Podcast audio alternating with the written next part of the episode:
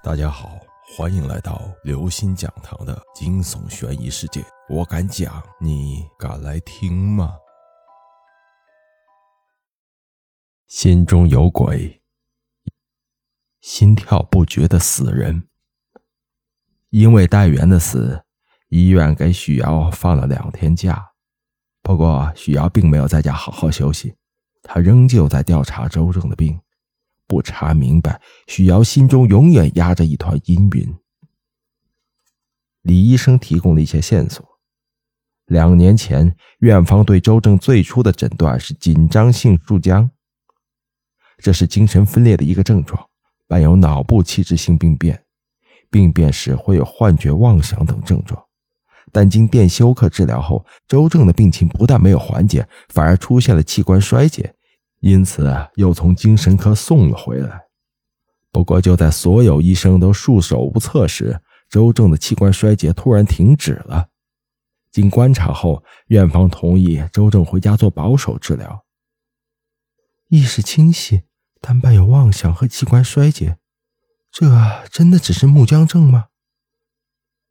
需要感觉自己像是站在一扇巨大的门前，想推开。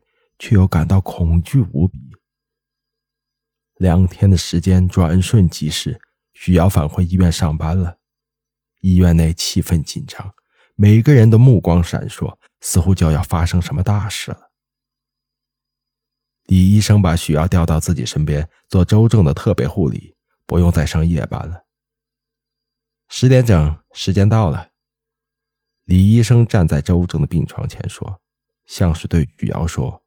更像是对周正说：“什么时间？”许瑶不明所以。李医生没有回答，却紧盯着监控仪上的心跳值。很快，许瑶就明白李医生的意思了。周正的心跳随着李医生的话开始减缓，从每分钟二十三跳变成了每分钟十三跳，已经低的突破了人类的极限。许瑶突然想起，现在。正是周正说过的三天后他彻底死亡的时间。开始心脏按摩，李医生转过身，镇定自若，似乎早有预料。就像李医生预想的一样，心脏按摩和药物根本起不到任何作用。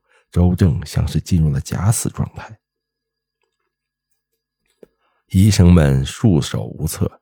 周正的家属也神情麻木，所有人都在等待李医生宣布死亡时间。退回去观察吧。李医生给周正接上了呼吸机，把他送回了病房。许瑶一直在观察周正的情况。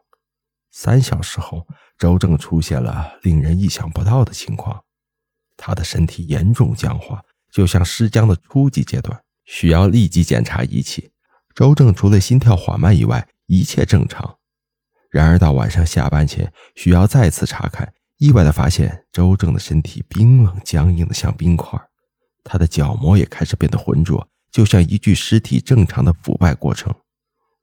但是周正的心跳仍然不紧不慢的持续着。许瑶感到惶恐不安，立即把这一情况报告李医生，但李医生只是点点头。目光深处却有一闪而过的寒光。因为周正的病情恶化，许瑶被要求加班。在休息室小憩的时候，许瑶突然想起戴元临死前的话：“但为什么要小心李医生呢？”他心中的疑云似乎越来越厚重了。夜里九点多，周正的家人都离开了医院，病房里只剩下许瑶一个人。现在的周正。如果不是还有心跳，从外表看来完全就是一具尸体。许耀开始仔细的翻看周正的病历，许多事情似乎超出他的想象。周正在精神科的病历中记载，周正一直认为自己已经死于湖底，灵魂和他的同学们一起下了地狱，但不知为什么他又活了过来，只是本能的感觉到肉体已经死亡，正在慢慢的腐烂。周正对非生非死的状态感到痛苦，一直想得到彻底的安眠。许瑶眉头紧皱，这信息就如同乌云中的一道闪电，让许瑶感到四周更加黑暗，令人战栗。